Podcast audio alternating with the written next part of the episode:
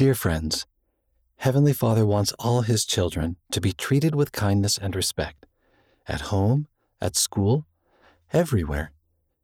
Do you know what to do if you feel unsafe or if someone tries to hurt you?